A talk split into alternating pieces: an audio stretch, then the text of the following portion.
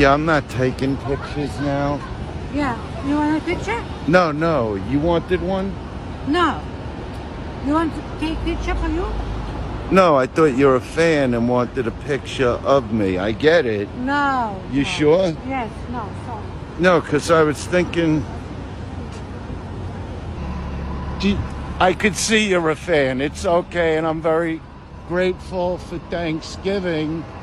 And maybe you wanted a picture just with me? Oh, no, no, no, no. It's okay. A lot of people uh, get nervous to approach me. You know what I mean? Just because of the movie stardom and everything. And so if you want a picture, I'm good. what? I'm good. I'm good.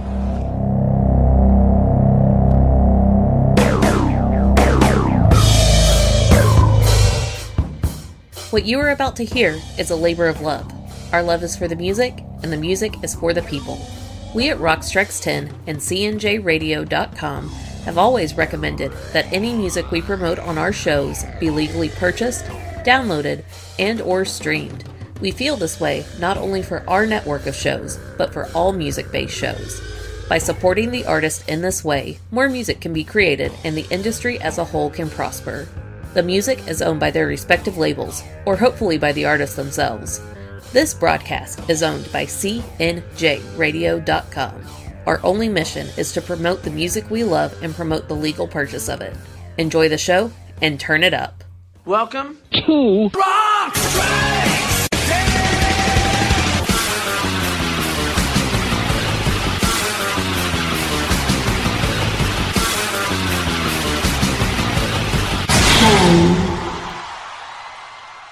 Welcome to Rock Strikes 10, the show guaranteed to always give you 10 songs, no more, no less. My name is Joey. I want to thank everybody for tuning into the show here today, especially if you're doing it at the central station of CNJRadio.com. All right, it is finally here, and I say it with all the emphasis of the way that The Rock used to do at his peak in the ring. Finally! We are to the top 10 albums of 2023. I've been trying to get this episode out to you for the last month. A lot of episodes have happened since then, but it has all led to this, as far as I'm concerned. So thank you for coming along on this journey with me. After this, it really is truly going to be a new year on Rock Strikes 10. So, got a lot of big things planned. I think you know what to expect in some way. But yeah, not only am I looking forward to really finishing off 2023, but I am super excited to bring you these 10 records for sure.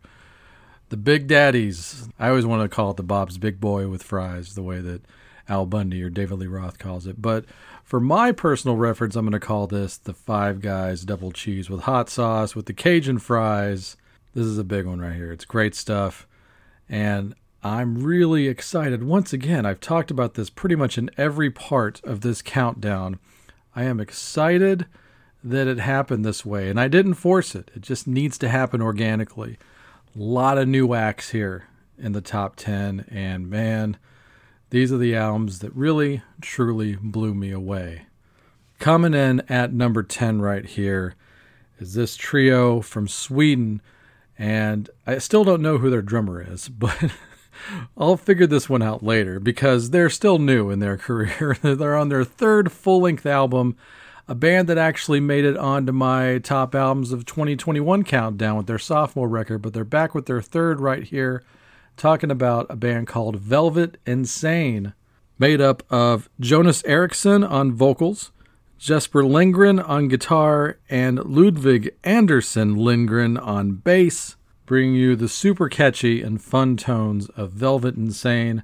Their third record here is called High Heeled Monster, which I don't like the album title as much as the last one, Rock and Roll Glitter Suit, because that was a top notch album title. But nothing wrong with High Heeled Monster either. Bringing you more of the same glam rock goodness that I have now come to expect from this great new band. So get on board with them. Because of the fact that they are Swedish, that almost guarantees that they will not make it onto the charts in America, which is very sad. But they live on as one of the best bands going right now on Rock Strikes 10. So let's kick things off properly with something that'll invoke memories of all the best glam rock music of all time. Here is Velvet Insane with Damage Control.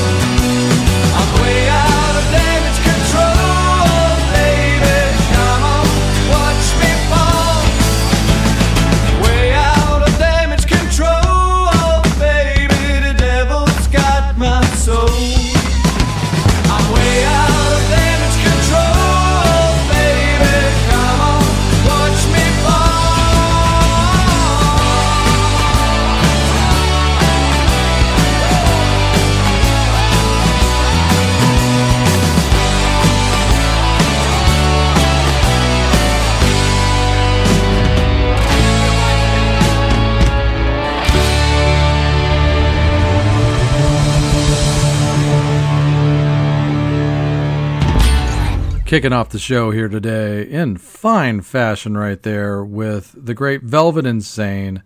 That was Damage Control from their latest album, High Heeled Monster, number 10 on my countdown here. And speaking of fun retro sounds, the band that comes in at number 9 here, there's no way you could run into a band like this over the last few years and not be intrigued and curious about them.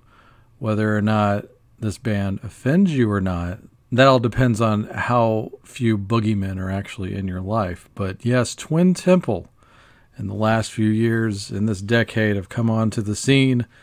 And if you don't know about Twin Temple yet, then wow, let's get into it. Twin Temple is yet another duo here on this countdown. They are a married couple, by the way, Alexandra and Zachary James. And they, in short, perform satanic doo wop music.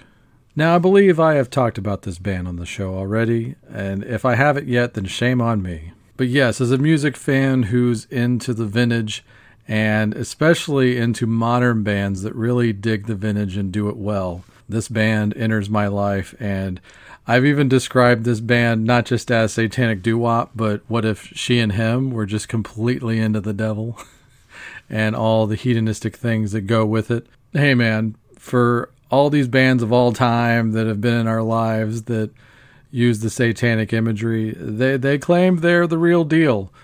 But however you approach this, I think it works on either level much like a lot of my favorite new bands. However you intend them, you'll have a good time either way. And I love me some Twin Temple.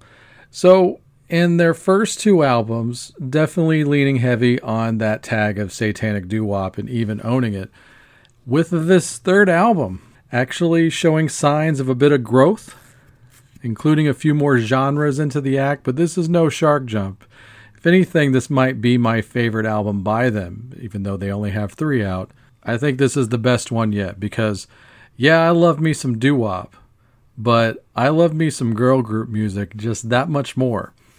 And they've moved on from the 50s and gotten into the 60s now with the girl group Phil Spector type sound. So that's pretty much predominantly what this album is. So I am all in for this. I'm on board, whatever cliche you want to use.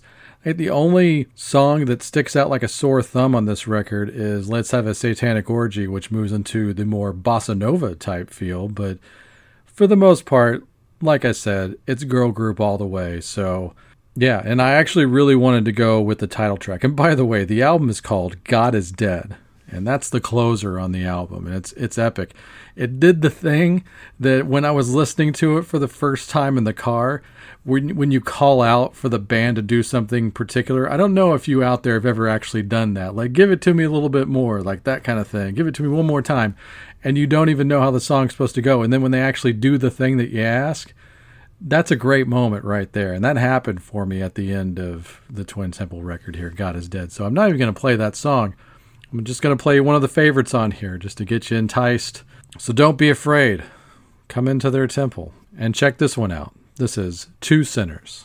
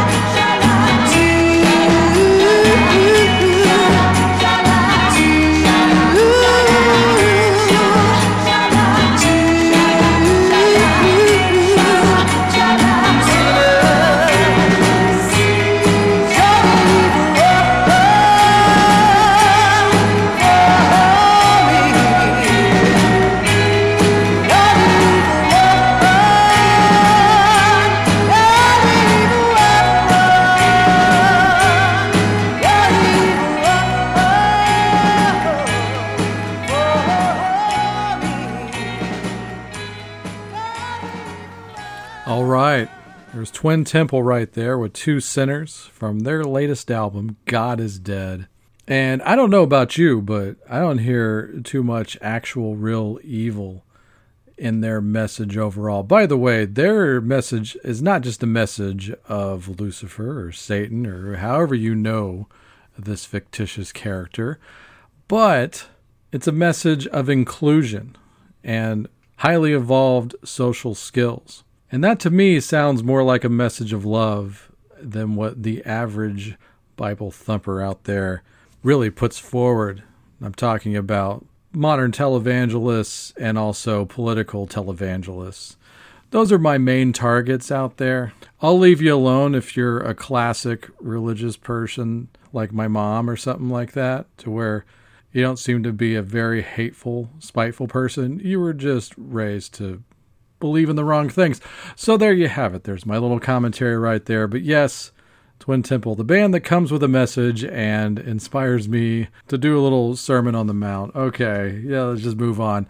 But yeah, man, I, I've been re listening to that album quite a bit, so it had to make the top 10. Wouldn't have it any other way. So, yes, with this next one here, and I didn't even plan it this way, but we're really having a theme here so far in the top 10. So, number 10, we had Velvet Insane, which featured a pair of brothers in the band. Twin Temple, you got a married couple. Now we're under our third band, which also is a trio. So we've had three bands, eight members. Not a big head count on here, but you are right at home here at Rock Strikes 10, let me tell you. The few, the proud.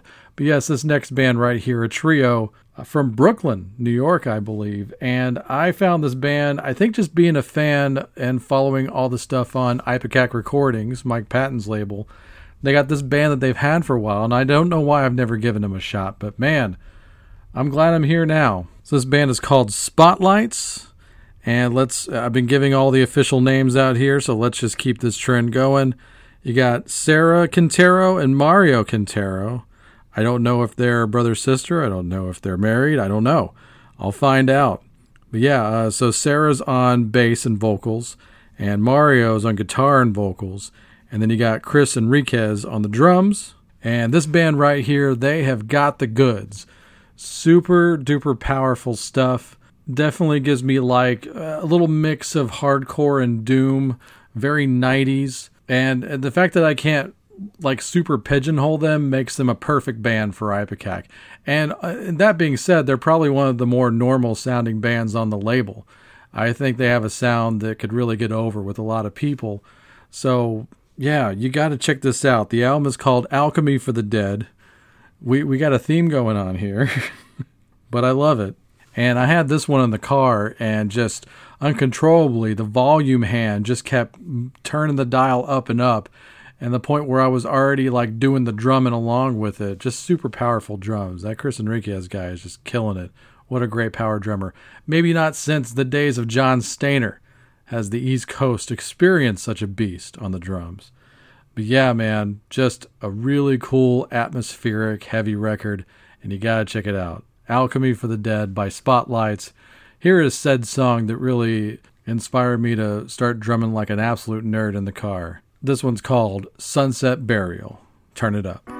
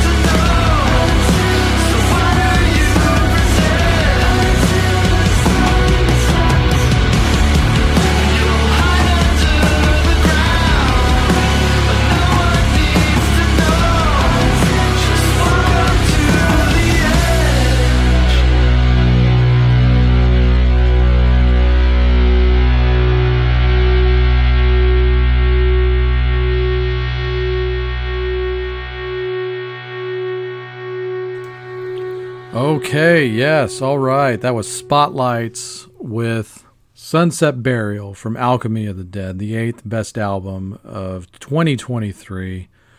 Hope you enjoyed that. That is some shit right there. So, yeah, I hope you had it cranked up for that one. That that's a good one. And this band right here, I actually featured this band on the best of 2021. And in a rare instance, I got a little bit of pushback on it because, yeah, it was a weird album, but I love it. I still stand by it. And I, this is how new I still am in a sense to this band that I haven't dived deep enough yet. Is that that particular album that I talked about in 2021? There are other entries to an entire series of albums that are apparently very similar. And so I'm talking about the band Fucked Up. And when I featured the Year of the Horse album on my 2021 list, yes, I did get a little pushback on that, which I, I kind of love in a sense because it means it's getting a reaction. And I'm not going to try to like troll people in a negative way at all. I legitimately really, really liked and or loved that Year of the Horse release. And I'm still so new as a fan to this band that I did not even realize they had been doing a whole series of that prior to Year of the Horse. And it's called a Zodiac series. And apparently they have one for all the different types of years from the Chinese astrological thing. So I got to get into that because there's a Year of the Dragon release that I haven't heard yet, but it's from back from, you know, a decade ago or whatever. But yes, fucked up. I'm going to be featuring one of their quote unquote proper albums here in my 2023 countdown because apparently I'm on board and I'm a fan now.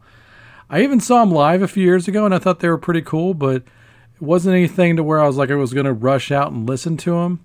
But they really pulled me in with that Year of the Horse thing. But thankfully, apparently, I do like their regular albums as well. Proof positive. Their sixth proper full length album called One Day came out right at the beginning of the year to the point where I almost forgot to review it and listen to it. It came out like in January or something. But yeah, I'm glad I did because obviously I would have missed out on a top 10 record for me.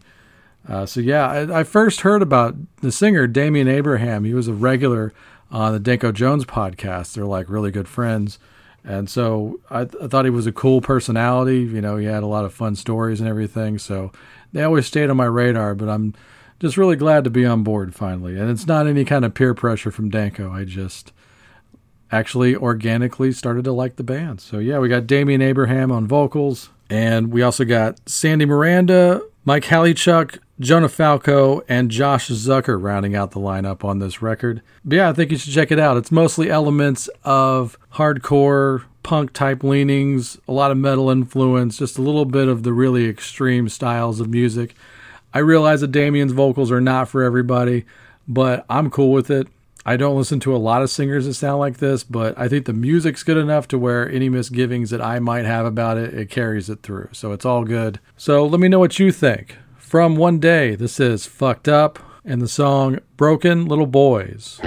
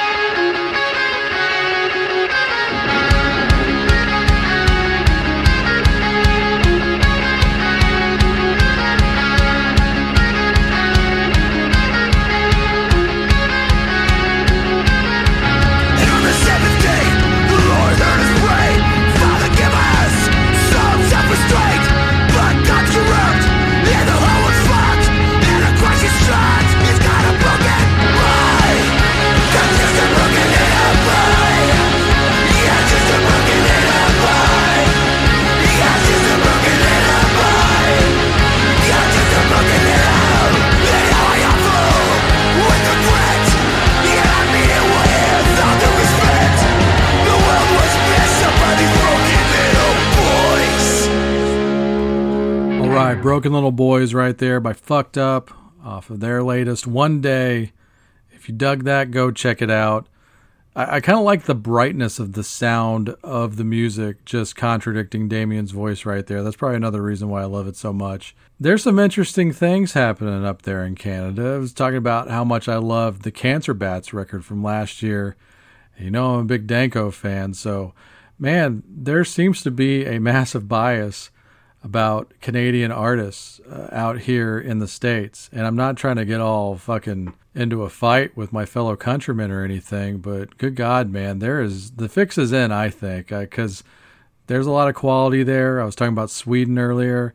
Good God, people need to figure it out. So this next band right here, man, okay, so this fucking band over here, the band that comes in at number six, I can't believe this record is at number six. I will say the top six here. I know what you think I'm going to say. I'm not going to say it.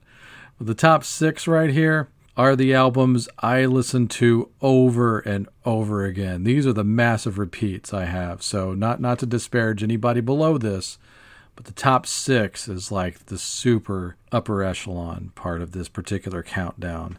And we're staying in Canada for this band. So I have been on a little bit of a mini quest lately ever since I found out about this band. I've only been into them for a few months now, but I am definitely not ever going to fall off. I'm going to follow this band into the fucking sun because I love them. And I think I caught a video of theirs on one of the Pluto channels, whether it be Vivo or Excite. I'm not sure. Let's say that I saw it on Excite because they play better stuff. And ever since I've learned about them, I, I, went and listened to the record. I'm like, oh, let's see how this works. You know, maybe it'll I can work it into the countdown. Maybe it's good enough. Oh boy, was it ever! And let me not tease the name like I normally do as much. I, I realize that might be a little frustrating as a listener. But this band right here from Canada, they're called Nobro. One word. N O B R O. And if you didn't know it, they'll spell it out for you in the very first song on their latest album here. By the way, their latest album is called Set Your Pussy Free. And as my friend Palmyra would say, they're an all chickie band from Canada. Let's go over the lineup here real quick before I get into my little personable story. You got Catherine Mackay on vocals and bass, bass playing singer. Great stage presence, by the way, from what I've noticed. Sarah Dion on drums. Man, I'm going to butcher these names. Lisandre Bourdages and uh, on keyboards and percussion, by the way. So she plays keyboards, but she also plays the bongos. How great is that? And Karolane Carbonneau on lead guitar and vocals. And they pack a punch, man. So listen to this record, and I immediately fell in love with them. Listen to the whole thing, and then I listened to it all over again. Whenever I do that, that's a big deal because I've got so much shit to listen to. And I'm at that point in my life where I'm like, I'm never going to listen to everything that I want to hear. So a repeated listen, I feel, is a sacred thing. So yeah, they did that for me. And now I've been on this little mini quest, and I haven't been able to do this in a long time, and I do enjoy doing it, I will admit. Is what I need to do right now currently with them because I've been renting it, unfortunately. I've been streaming the shit out of this record, and I'm definitely, I instantly did want to go buy it, and I need to buy it, which means I, I got to buy it directly from the band, which is great. I, I sh- should do that. We should all do that. I'm going to buy a record, and I'm going to buy a goddamn shirt. Their shirts fucking rule, by the way. But I've been doing that thing. I've been hitting a lot of different record stores. I go to about five or six unique record stores in and around the Metroplex now. And I go up to anybody that's actually willing to talk to me or, or do the hey, how you doing thing. And I'll be like, hey, do you have Nobro? And now I get to do that thing where I feel all fucking cool and everything, asking about a band that they don't know about, or I assume that they don't know about this band on the front end. And so far, I've done this a good amount. So everybody that I've asked about this band gives me a blank expression. And then I get to do the, oh, uh, you haven't heard them yet? You haven't? Oh, man. Yeah, you got to get on this. And I've been kind of doing a little bit, not just with record store people, because I know how that is. I've been on the other side of it, obviously. But what I'm going to do is I'm not calling out them, I'm calling out the people that they listen to to get their information. So I dug through so many different critics lists, magazines, online fanzines, and stuff like that. Nobody is talking about this fucking band. And come to find out, they've been around for 10 fucking years. They've got this killer kick ass sound. They check off a lot of boxes, trust me. I don't even, without even getting into personable stuff about them, they should be like one of the biggest bands going right now. They've got all the edge, they've got all the cred. It just seems to me like their only sin and the only thing they're guilty of being is Canadian. What's up with that? But yeah, so I, I, all these fucking hipsters, man, they would fawn over this fucking band, and nobody's clearly heard of them because no one's talking about them. So I'm taking ownership over this. You heard it here first on Rock Strikes 10. Nobro, the number six album of the year. Could have easily have just been the number one album of the year because I've just been repeatedly listening to this top six. So let's just say you can interchange it however you want. I'm fine with it. I'm cool with it. Damn near perfect record here. Set Your Pussy Free by Nobro. I've built it up enough.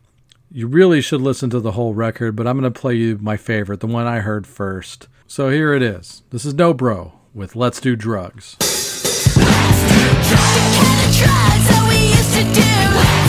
Got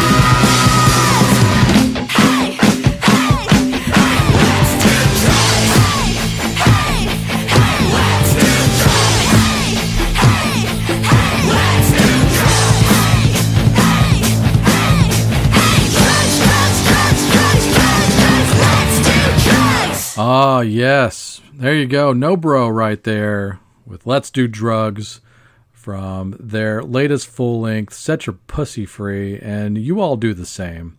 Don't be one. And go listen to that record. I'm pulling your card. I'm calling everybody out. Go listen to that record. Even if you don't partake. I don't partake, but I think Let's Do Drugs is a goddamn anthem. It might be tongue in cheek. I don't know. I don't know if they're for real about that or not. I don't know if they're trying to be ironic. I thought initially they were saying I feel so edgy, which would have totally meant it was tongue in cheek, but actually the lyric is I feel so itchy, which makes me think they probably are on the level with that and they do mean it. I don't know, but I like the intrigue. It's the intrigue that is what really keeps us in, right? A lot of it. And another thing, my first listen uh, of this record, and especially that particular song right there, and a handful of their other songs do resemble this. Obviously, you're going to get a lot of nostalgia for the Riot Girl stuff from the early 90s, and I've talked about that a little bit in the last few episodes. Which, hey, if, if you're mad about it, uh, the world has pushed this scene back up, and it'll keep doing it as the years go on. It's happening even in the pop world. Like, there's a big pushback going. So you make women feel like second class citizens. There's going to be some pushback, and it's not just going to be politically, it'll be culturally as well. The voice will be everywhere. You already see it out there, and I'm here for it. I'm I'm a booster. I'm a fucking ally, and I mean that not just because I I don't want them to castrate me when the revolution comes. No, I I have talked the talk and walked the walk for decades now. Okay, all right. Am I exonerated? Am I am I safe now? Okay. But the thing I got out of it, I was talking about the Riot Girl stuff from the early 90s. And honestly, man, I like L7, Babes in Toyland, and Bikini Kill as much as the next guy, but I think this band is fucking outdoing them. Like, they have better production. I like their songs better. They're more instantly catchy. I'm not even going to put Hole and Courtney on that list because they're they're not good enough to be on that list. What do you think of that? Uh, Courtney Love could never approach. Yeah, you could make a joke and say, well, Courtney Love could write Let's Do Drugs because she has done all the drugs, but she could never approach something that catchy. She really could never do that. She always needed to be a cliche and let guys write her songs. That's the fucking truth. Look it up. Whether it be Billy Corgan or Kurt or Ginger, it's always been someone writing for her that does it better than she could. Okay, but that all being said, I love the fact that it's. I, I was calling them Bikini Kill with a budget, but I, I will say, man, it's not just that stuff. I'm not just going to play the, the lady card here. Musically, half this record reminds me of Turbonegro, and how great is that? So, yeah, okay. Have, have I done enough pitching on that? God, it's like I'm on the fucking payroll. Am I managing this band or what? I would manage this band, by the way. Like I said, I'll follow them into the sun. Okay, I'm a little out of breath uh, not just because of the music, but I have been talking a lot, and I tend to do that on these top tens, especially. And if you are familiar to the top tens that I've been doing over these years, you know what time it is now. Well, if you didn't realize, we're halfway through the show and the countdown before we get to the top five. Yes, most of you know what time it is. All my friends know what time it is. It's time for the halftime show, and yes, we're going to bring him in right here. The C of C&J Radio, my best friend the whole world, my brother Chris. And I'm going to get out my phone and I'm going to listen to Chris very attentively right now, as you all should, because I need to start jarring my memory of the movies I saw in 2023 that were new. And while I ponder and contemplate that, whilst paying attention to this halftime show, let's have Chris come in. He's going to offer up his top 10 movies of 2023. So, yeah, I'm going to tag you in because I'm a bit winded. So, take it away, Chris. Thank you, Joey, and welcome to the intermission of Rock Strikes 10's countdown of the top 50 albums of 2023. This is, of course, the movie portion of the show where I, Chris, tell you about my top 10 movies of 2023 and explain why I love them. Now, before I get to the list this time, I have a small disclaimer. I love all sorts of movies, but if you've heard my top 10 movie list in the previous Rock Strikes 10 countdowns, then you know that I particularly love horror. Well, currently I make a living writing about horror movies for creepycatalog.com, so as you might expect, I am obligated by my day job to watch a lot of new horror movies in order to keep up with what people are watching and talking about. What this means is that last year in 2023, the vast majority of the newly released movies that I watched were, of course, horror movies. Now, looking at my Letterboxd stats for 2023, I'm high spot on Letterboxd if you want to follow me over there. I logged 237 total movies watched during the year, which is actually a little under what I actually watched because I'll sometimes go through spells where I forget to log stuff and I never go back and fix it. But 237 is pretty close. Of those 237, 102 of those were horror movies released in the United States in 2023. 102. Most of the rest of the movies that I watched last year were released prior to 2023. Older movies. I watch a lot of older movies. So, what I'm saying is that nearly all of the new 2023 movies that I watched last year were horror. So, once again, my list will be very horror heavy. But what I'm really getting to is this is my long winded excuse for why I still haven't seen some of the biggest and most talked about movies of last year. There will be no Barbenheimer on my list because I did not partake in the hype and haven't seen either of those movies yet. I'll get to them, but if you know me, then you probably know that the more something is hyped by the general public, the less enthusiastic I am about partaking in whatever the hyped thing is. So, if anything big and wonderful is absent from this list, just assume that I haven't seen it yet and I will get to it soon, I promise. Another exclusion that I need to make a little disclaimer about, I guess, I feel that I need to, is something that I think will surprise people since I'm a huge wrestling fan. Joey and I have done wrestling house shows since 2008, and the movie I'm about to say that is not on my list is about wrestling, and it's been highly praised. That movie is, of course, The Iron Claw. It did not make my top 10. And I think it's one of those things where I know the true story about the Von Erichs well enough so that I only see what is missing or what could have been done differently. Given more time, I might come back around and watch it again and reevaluate, but my opinion on it right now, after having only seen it once in the theater, is that it's good and the actors are great, but the movie as a whole isn't one of my top 10 favorites of the year. So, with all of the apologies and qualifications out of the way, here are my top 10 movies of 2023. Number 10 kind of surprised me. It snuck up on me at the end of the year. It is The Hunger Games The Ballad of Songbirds and Snakes. Now, I'm not the biggest fan of The Hunger Games, but I have read the original three books on the recommendation of a friend. I read them before I saw the movies, actually, and now I've seen all of the movies. For me, Ballad of Songbirds and Snakes is the best movie of the bunch. I like that it's disconnected from the ongoing saga of the other movies. It's set in the past, it's a prequel to all of those. And I like that it's kind of a dark movie throughout. I know the other Hunger Games movies are dark, but this one is really bleak, and the ending is part of why I like it so much. Because if you know the story of the Hunger Games, you know the main character in this movie is not a good person, and this is how he becomes not a good person. And I also like how Songbirds and Snakes feels very expansive in the way that the story is told. I thought the movie was over and it was only about halfway through, and that was a good thing. It's just the way that it built to a climax, and then it kind of started in this whole new direction, and I really enjoyed that. And it might also be that I like it so much more than the rest of the movies in the series because I haven't read the book that this is based on, so I have nothing to compare it to. Whatever the reason, I enjoyed it quite a lot. My ninth favorite movie of 2023 is a much smaller movie. It is the found footage horror movie, The Outwaters. This is the kind of movie best watched alone at night with all the lights off because the format of the found footage and because of what it's about and how it's presented makes it feel like you're experiencing it from a first person perspective, even more so than other found footage movies. And as The Outwaters goes along, it becomes a pretty unsettling experience that relies increasingly on disorienting visuals and this soundscape that the filmmakers have created. The Outwaters is about a group of people who spend time in a desert, I think it's the Mojave Desert, shooting a music video. But while they're there, they stumble across this force that comes after them. And the way I was describing about how it puts you in that first person perspective, it feels like you are there because of how effective the movie is made. It's kind of hard to describe without seeing it,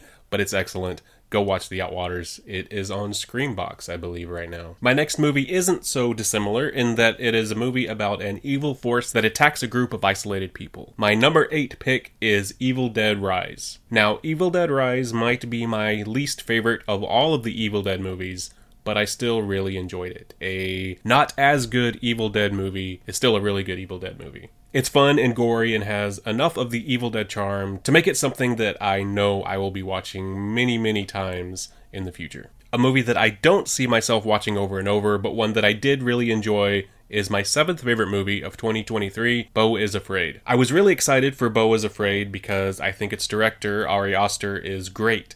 I knew it was going to be very different from his previous two movies, and calling Beau is Afraid different feels like an extreme understatement. It's weird and funny and bewildering and sad and dumb and smart and a ton of other things. I know it's a divisive movie, a lot of people didn't like it, a lot of people did.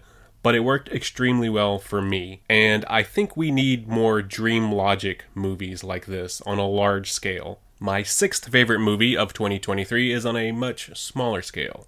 It is a comedy drama about three lonely people a student, a teacher, and a cook stuck together at a boarding school over Christmas break. The movie is The Holdovers, and I thought it was a very sweet and sad movie with a great timeless appeal. The story is good, and the actors are great, especially Da'Vine Joy Randolph and Paul Giamatti. I watched The Holdovers while trying to do a little bit of a catch up before making this list.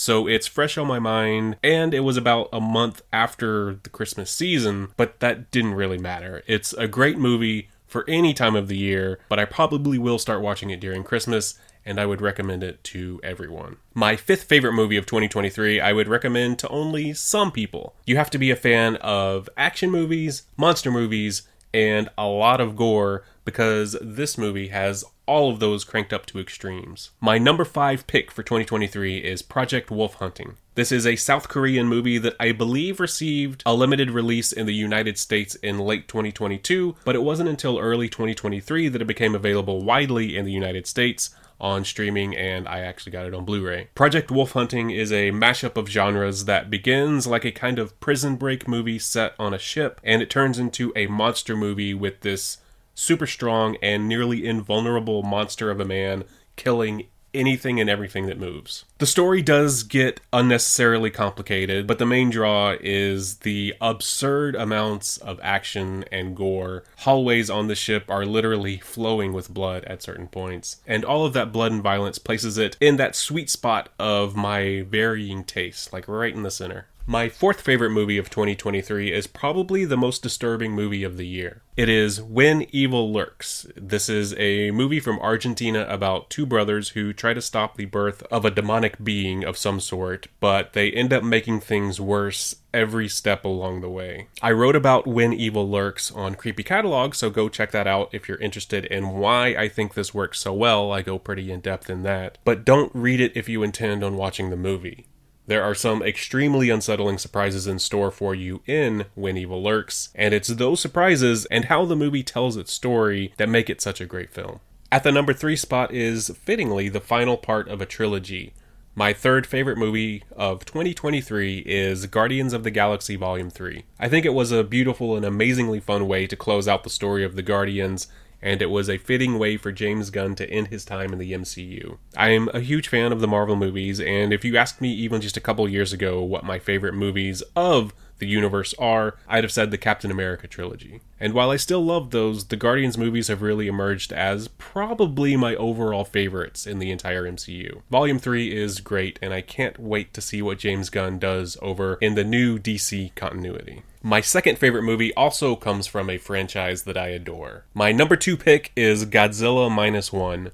In my opinion, we are currently in a Godzilla renaissance of a sort. It started about a decade ago with the 2014 American Godzilla movie, which I think is great, and it continued with Shin Godzilla, which I happily was able to see in Japan in a Japanese theater in 2016 and it's led up to 2023 and 2024. As I speak, Godzilla Minus One is still in some theaters in the United States, and as you listen to this, the black and white version, Godzilla Minus One Minus Color, will also have been released in US theaters. We are also getting the latest Godzilla Kong Monsterverse movie in a few months, The New Empire, and there's a Godzilla related show doing well on Apple TV Plus. Kaiju are back and arguably better than ever, and Godzilla Minus One is a huge part of that. It's a fantastic movie that feels classic and new at the same time, and its tear jerking drama is the perfect counterbalance to the more ridiculous action spectacles of the American Godzilla movies. I love it all. But as much as I love giant monsters and Godzilla, my favorite movie of 2023, my number one pick, is Talk to Me. If you haven't seen it, Talk to Me is technically a possession movie, but it treats possession much differently than you'll see in something like the Exorcist movies or any of the countless films it influenced, including Exorcist Believer, which was not very good. Talk to Me is about a young woman, Mia, who is still grieving the loss of her mother and who is feeling increasingly isolated from her father and her best friend. Mia partakes in a viral game involving what is said to be an embalmed hand, but the game is really a possession ritual. Things spin out of control, and Mia is drawn deeper into the darkness of her own mind and of the door she opened when she tried contacting the dead. It's dark and creepy, and it legitimately gave me chills at one point while watching it in the theater. If you like supernatural horror movies, definitely give Talk to Me a watch if you haven't seen it yet. As for me, I might go watch Oppenheimer or Barbie or something else that I missed from last year. Maybe not right now, but I'll get to them sooner or later. Probably. Thank you once again to everyone who sticks with me through these little intermissions in Joey's always excellent countdowns of the year. I have to thank Joey for the curation of these best of lists because I would be completely lost on new music without them. But am I also lost on new movies because of my overly enthusiastic focus on horror? Joey, I ask you, did you see anything in 2023 that I didn't and that I didn't mention that you think I need to see? And of course, what are some of your favorite movies of 2023, Joey? Oh man, so I'm a little bit at a loss here as far as kicking it back over to me. And by the way, that's an official tag out. Thank you so much, Chris, for doing that. I know that that's probably a bit of an ask, and it's probably easier to go back in time to do these because, yeah, you ran into the same trap I did. Not as bad as me. Like, Chris thinks he doesn't go see a lot of new movies in 2023, but he saw a lot of shit. And I've always fashioned myself as a moviegoer, someone who stays active in it, and I have real no excuse for saying I didn't see a ton of movies in the theater in this last year. I basically saw about a dozen movies in the theater, and that's fucking sad and pathetic. I saw a few in the streaming, but I do try to actively go to see them in the theater because I love the theater experience. It can't be replaced. I'll tell you what I saw because it's going to be quick enough. Uh, of the stuff that Chris said, I completely agree with him about the Iron Claw, but due to my lack of what I've seen this year, it does go in my top 10, if not my top five. And uh, everything that Chris said about is absolutely on the nose. We are too close to the story, and we have criticisms, and we're distracted by the stuff that's not in there. An absolute spot on review for that. But that being said, you should all go see it. I've been telling Chris, I'm not trying to shame him by calling him out here on this particular list.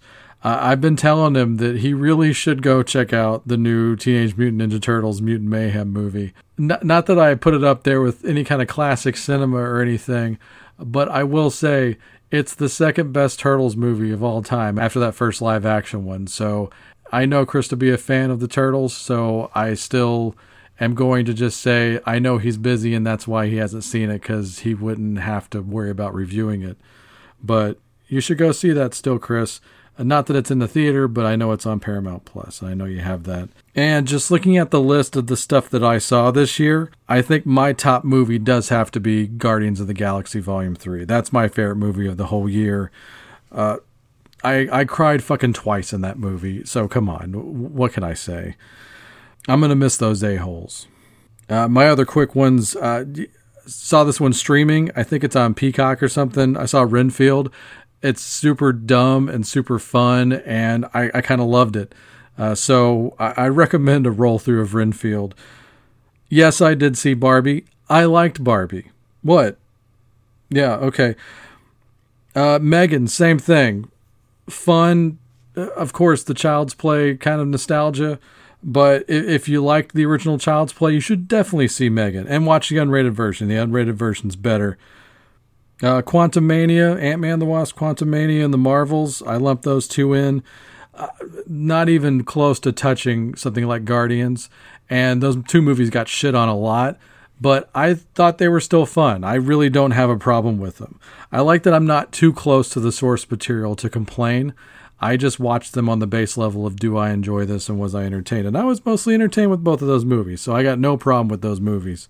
And the one I just really couldn't believe that wasn't on Chris's list, although maybe it's just bubbling under a little bit, but we went to go see this together. And not just because of that, but I would assume that Scream 6 was a layup for him, but I guess maybe it was just below the top 10. I don't know. It could be one of those things. I think he has to write about that movie like every other day. I'm exaggerating, but maybe it was just like, oh yeah, was that this year? Maybe that's the case. I don't know. Uh, so that's the one I kind of question on why it wasn't on his list. But I am guilty of not seeing most of those movies, as probably a lot of you are. So I got some work to do. The ones I really, really, really want to see that I haven't seen yet, I haven't seen Godzilla minus one, or The Holdovers, or Talk to Me, or The Blackening, which I really want to see. So I got a lot of catching up to do. So th- that's me at the movies, not at the movies. But hey, hey, let's get back to the countdown here. I had Chris open up for this particular act because I know he likes them too. During the height of the pandemic, myself and Chris and my better half Nola, we all gathered around the television because we were missing concerts, and we watched a live stream of Danko Jones, and he rocked it to an audience of almost zero. But Danko Jones is a band and as a man, they all rule. And by the way, let's give credit to JC and Rich for holding it down. What a solid rhythm section. They just lock into Danko. And man, yeah, great power trio. A lot of lot of trios and duos here in the countdown, but I love it. But yes, Danko came back in 2023 with a new one called Electric Sounds. And here I am doing that thing again, like I did on the last entry, where I'm like, "Uh, this, this top six is kind of tied for me. I re listened to this one a whole hell of a lot. And just the fact that one of my all time faves here, Danko Jones, is number five. Don't read anything into that. This album rules, Electric Sounds. You should definitely go buy it. Hell, if you're a vinyl guy, just buy all three variants. There's three different color variants out there. Uh, yeah, so just go buy them all. Buy them two or three times. Give Danko all your money. Buy his entire damn catalog because it's pretty much all super strong. As you could tell, listening to these countdowns, whether it's 2003 or 2023, Danko is going to be on the list, right? Uh, I think that I think I have that correct. Okay, but that all being said, getting back to the latest one here, Electric Sounds. What to play? Let's throw a dart. Hey, let's go with the thing that he massively campaigned the record with. If you didn't see all the shorts that he did promoting the album just on the strength of this song, then you missed out. But go back and watch them all. It's pretty damn fun. This song right here, I love so many of Danko's songs. I gotta say, I think if anybody asked me, let's sum them up, sell me on Danko in one song. Right now, I'm picking this one because it's the mantra. It's the absolute mantra, if you will. So here is Danko from Electric Sounds, and this one's called Good Time.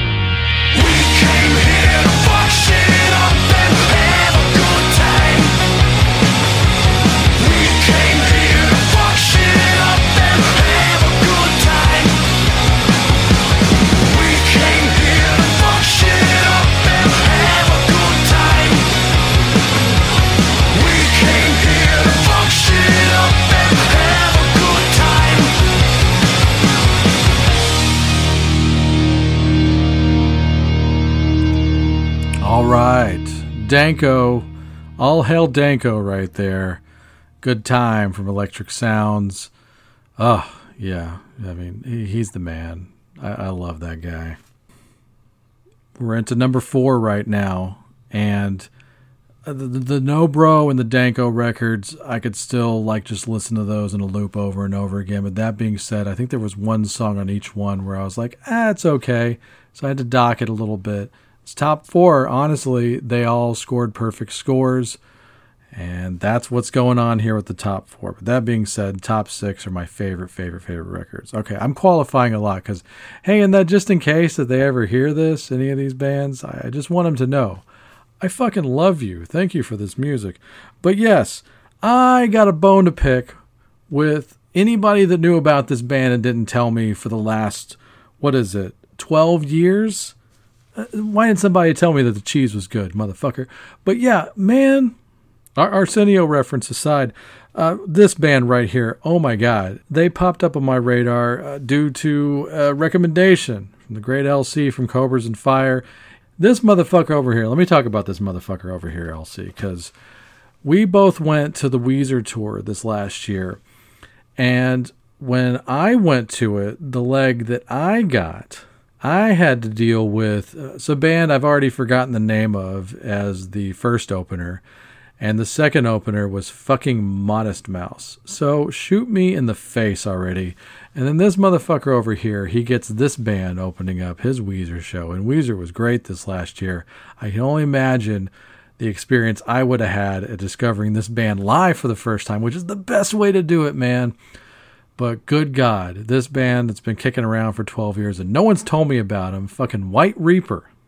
So, by the way, thank you, LC. I called you a motherfucker a couple of times, but you, you know it's because it's all the love, man. Okay, so bro hug, bro hug. Okay. But yes, getting back to White Reaper, you gotta get on this band. This new album of theirs, their fourth full length, called Asking for a Ride. Pure fucking fire right here. Love everything about this record. Uh, definitely has that 90s thing, but also super modern, but not in a bad way. I'm talking about rock music right here. Pure rock music. Obviously, leaning a little bit on the alternative side of things, but let's not have labels here because this music belongs to the people. I look for this band to be one of the biggest bands in the world after a few years, so hopefully I don't fuck them up and jinx them right here. But yeah, you got to get on this. Uh, here's another thing that's like super fun. I actually pulled up one of their songs on YouTube the other day just to hear it and to reference it for somebody. And if you go look up the songs on this record, they've made their own custom single art for every one of these songs it seems. So like how freaking great is that, man? Like they they just get it. They got it they got it down. So you got to get on this band. White Reaper. The album is called Asking for a Ride, and here's a name and or title that I've yet to ever say out loud on the show. So I'm going to say it for the first time and I've always wanted to say this. So here is White Reaper with Bozo.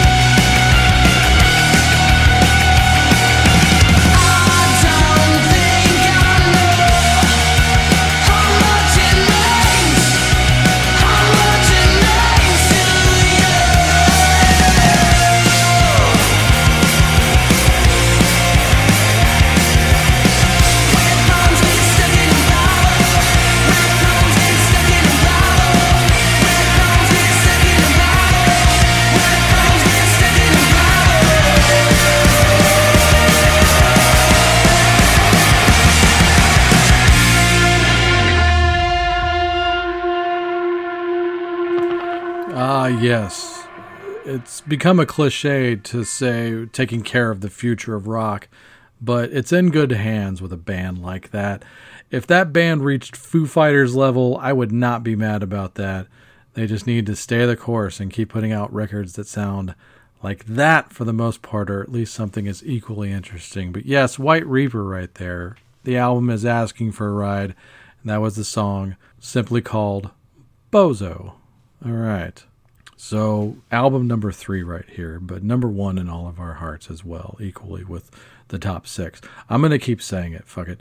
But the early rumblings uh, that came up on the internet about a year, year and a half ago, and it started with random posts of just photos of people standing out in the street with signs, basically like sandwich board signs. And it just simply said, The Hives must album now. Yes, The Hives must album now.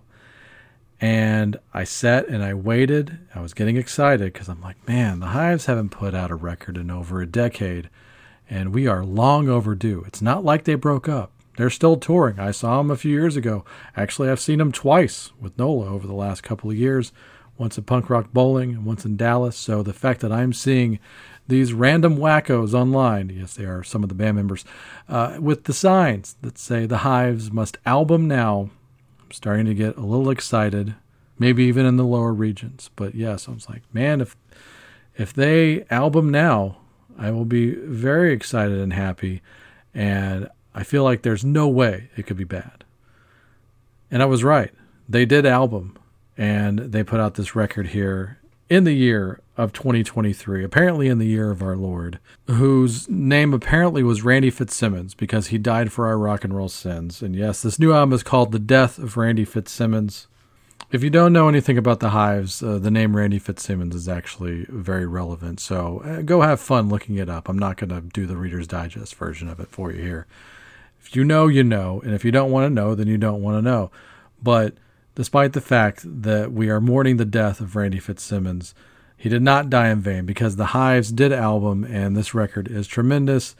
Uh, even though I really liked Lex Hives a lot, this one's actually even better than Lex Hives. It's on par with all their classic stuff. Not that they have a huge catalog, but it's on par, and that's all I could hope for. I was even a little worried, I'll be honest. The fact that Dr. Matt Destruction, their longtime bass player, Dr. Matt Destruction, had to retire from the band. He was replaced by a guy by the name of the Johan and Only. But yes, the rest of the band remains intact. Vigilante Carlstroem, the great fucking Nicholaus Arson. If you go see him live, Nicholas will become your other favorite member of the band, of course, besides Howlin' Pelle, the greatest frontman in the world right now. And I mean that.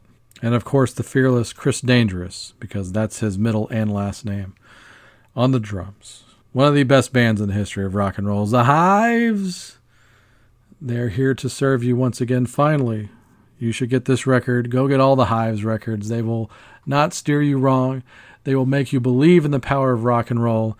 And man, if you can help it, if they are in driving distance or flying distance your neck of the woods, you go see their ass because you will not regret it and you will never be the same again. So that's about as high praise as I can give anyone. Let's get into it. Here it is The Hives with Smoke and Mirrors. Turn it up.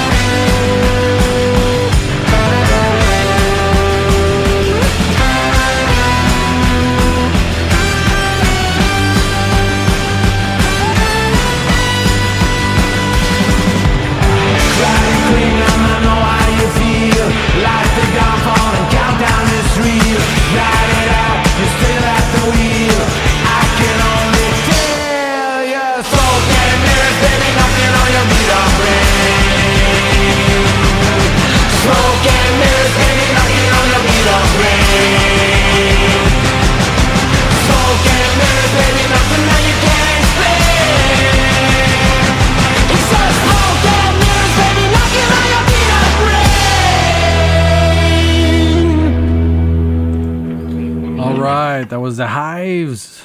That was Smoke and Mirrors from The Death of Randy Fitzsimmons.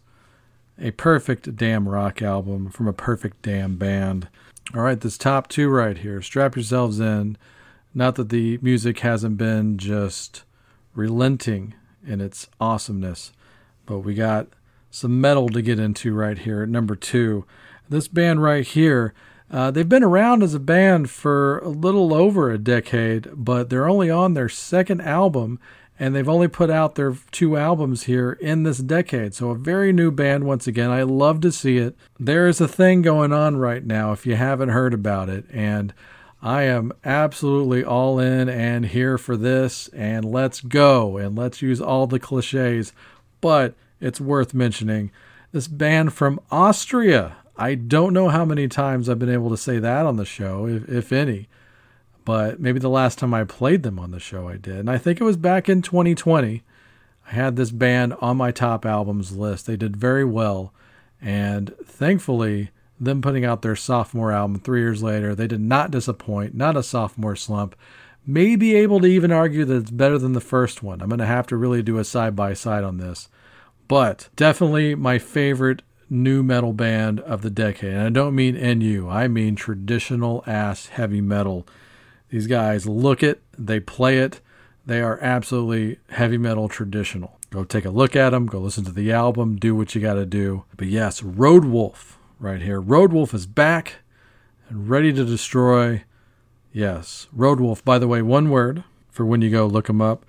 Their latest album here is called Midnight Lightning, and it is a motherfucker. By the way, let's give credit once again. I'm trying to do this on every entry right here. Uh, the band members, and I might butcher some of these once again. We're getting into foreign territory here. Uh, Franz Bauer, Valentin Strasser, Christoph Eigner, and Emanuel Bruckmuller. Okay, yes. Uh, let's. I'm not going to even tell you how many takes I just did on that. Uh, not too many, but it was pretty embarrassing. Uh, but yes, that all being said, what's in a name? I mean, the band's called Roadwolf, but hey, that could have been a perfectly suitable name, especially during the traditional era of original heavy metal. I'm talking pre thrash heavy metal. Nothing wrong with thrash, but this band is classic traditional heavy metal, much like some of my other favorite bands of this movement. So, yeah, if you hear about a band saying that they are that, then go listen to them. You're probably going to have a good time with it. Man, another one where I just listened to it all over again as soon as I was done with it. I couldn't stop listening to it. Man, if you grew up on this stuff, you're going to dig it the most. Uh, And also, really cool for the kids that are getting into heavy metal that are like in their early 20s or teens. And I've met a lot of kids like this. I immediately tell them about a handful of bands, and Roadwolf is definitely one of them. So, yeah, go get this, man. Once again, the album is called Midnight Lightning, and here is the title track of that record. So, here we go.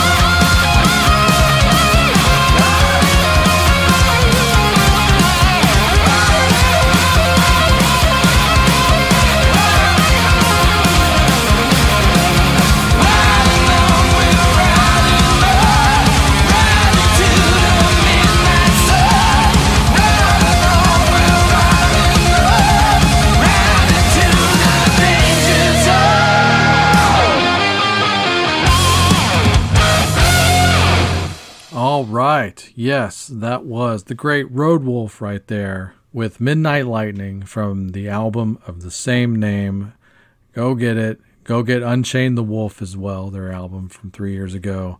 Yeah, you can't go wrong. Obviously, that particular song will give you a lot of flashback to classic Judas Priest sound. There's a handful of songs on that album that do that for sure.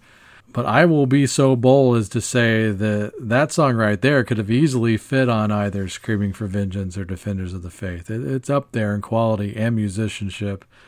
So, yeah, that's me. That's how I feel about it.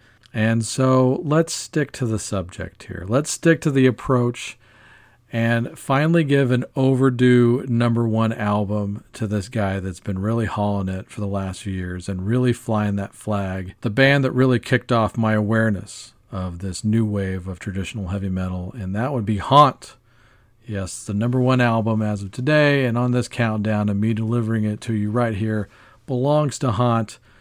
Let's have a round of applause for Mr. Trevor William Church right here. Uh, second generation professional musician and does all these records out of his garage, plays every instrument. Of course, he has a touring band, uh, but man, just DIY AF. He should make shirts that say that, and I'll message him about that. But yes, ever since Haunt came onto the scene, I believe it was in 2018, burst into flame.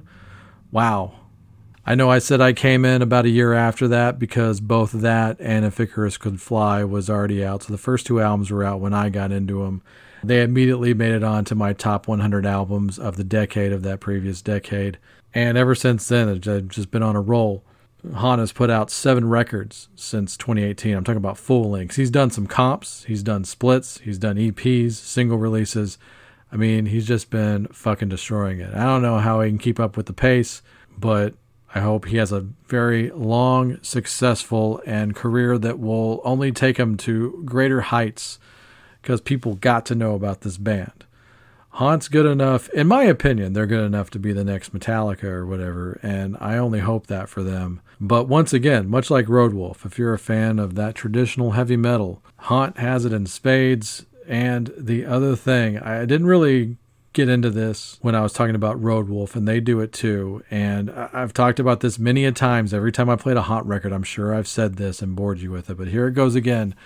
Heavy as hell, great musicianship, but the sensibility of song, that pop sensibility, which should not be a bad word, putting melody in your heavy metal, you cannot go wrong with me on that. That that to me is a perfect marriage of styles.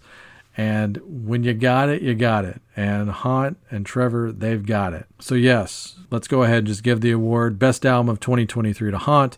And the album is called Golden Arm. You can play anything off of this record, and it's perfect stuff. Uh, let's go with this one right here. I actually get a little nervous, especially the further we get on to here and playing something off of what I was saying is the number one album. I get a little nervous. Like, am I playing the right song? Fight the Good Fight, also one of my favorites off of this record. I almost played that, but uh, today, let's go with this one right here. So, from Golden Arm, this is Haunt, and the song is called Piece by Piece. Enjoy.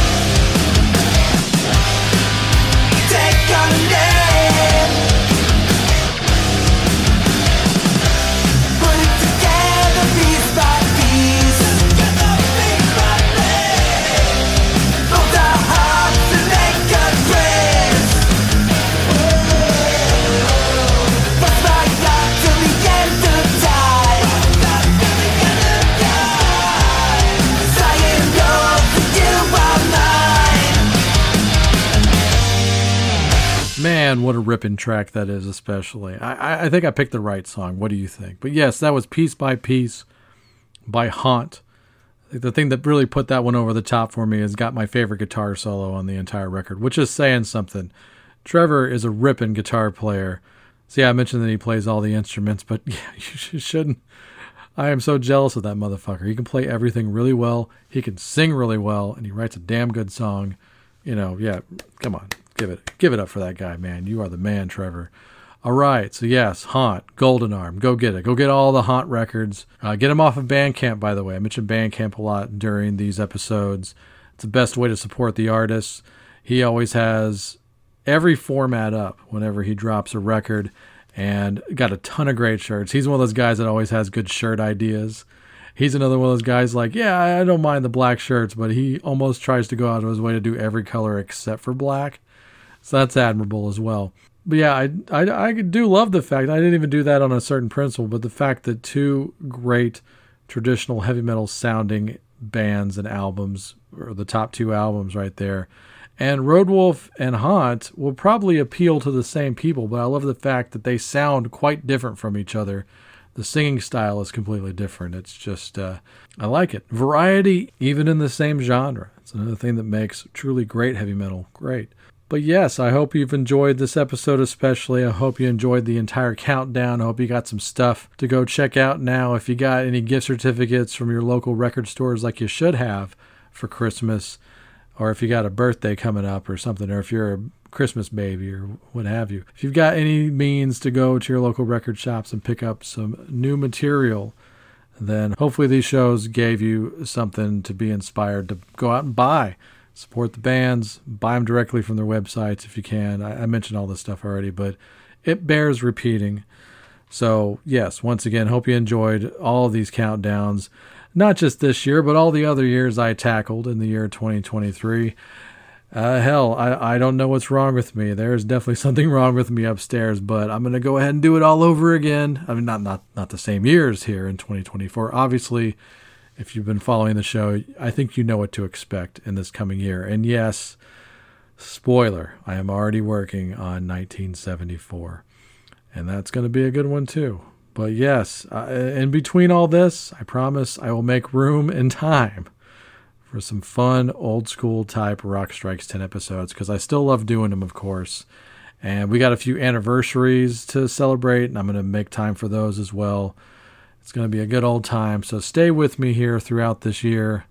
Until then, stay tuned for my better half, Nola, who's put up with a lot with me here in these countdowns. So extra, extra appreciation. And make sure you listen to these plugs and hang on every word of hers. My better half, Nola, with the plugs and the best damn outro song in all the podcasting business. Take it away, Nola. We would like to thank you for taking the time to listen to the show today. You can reach us on Facebook or Twitter. We love getting messages and always do our best to respond. Every time you share our show, we give our cats Ruby and Ripley a treat. We are on Twitter at Rockstrikes10, and the direct email is rockstrikes10 at gmail.com. When you search for us, the number 10 is always spelled out. If you would like to support our show financially, we do have Rockstrikes 10 shirts for sale. For $20, we will ship you out a high quality, soft as heck, next level branded shirt and a button. Send us an email or direct message for more details or to order. Please help us spread the word about this show and all of our other quality shows by listening, liking, subscribing, and sharing. Our official website is cnjradio.com. You can visit this site for all episodes of Rock Strikes 10 going all the way back to episode number 1. While you're on cnjradio.com, check out some of these other quality shows. The Wrestling House Show, a pro wrestling podcast unlike any other. The Synaptic Empire audio transmissions, hosted by Randy Brown, a true alternative. The Last Theater, starring Chris, where cinema's trash is treated like treasure. And the I Am Vinyl podcast with Pete LaRussa and occasionally Joey. We also highly recommend that you check out our good friend Mark Strigl, who can now be heard exclusively on SiriusXM as part of Ozzy's Boneyard and Hair Nation. Last, But certainly not least, we would like to give an extra special thanks to the great Pete LaRussa and the band Spacebeard for the best outro song in the business. Go to facebook.com slash spacebeardband to purchase their music and make sure to tell them that Rock Strikes 10 sent ya. We hope you tune into the next show. Until then, have fun.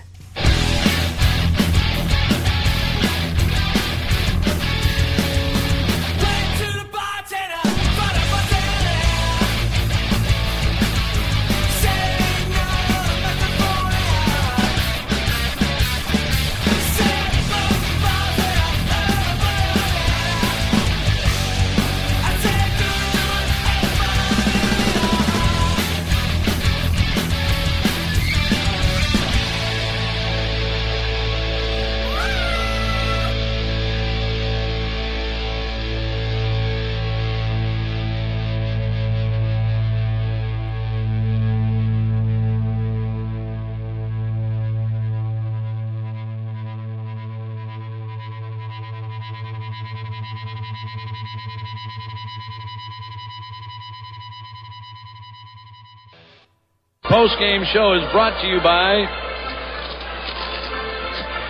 Christ, I can't find it. The hell with it.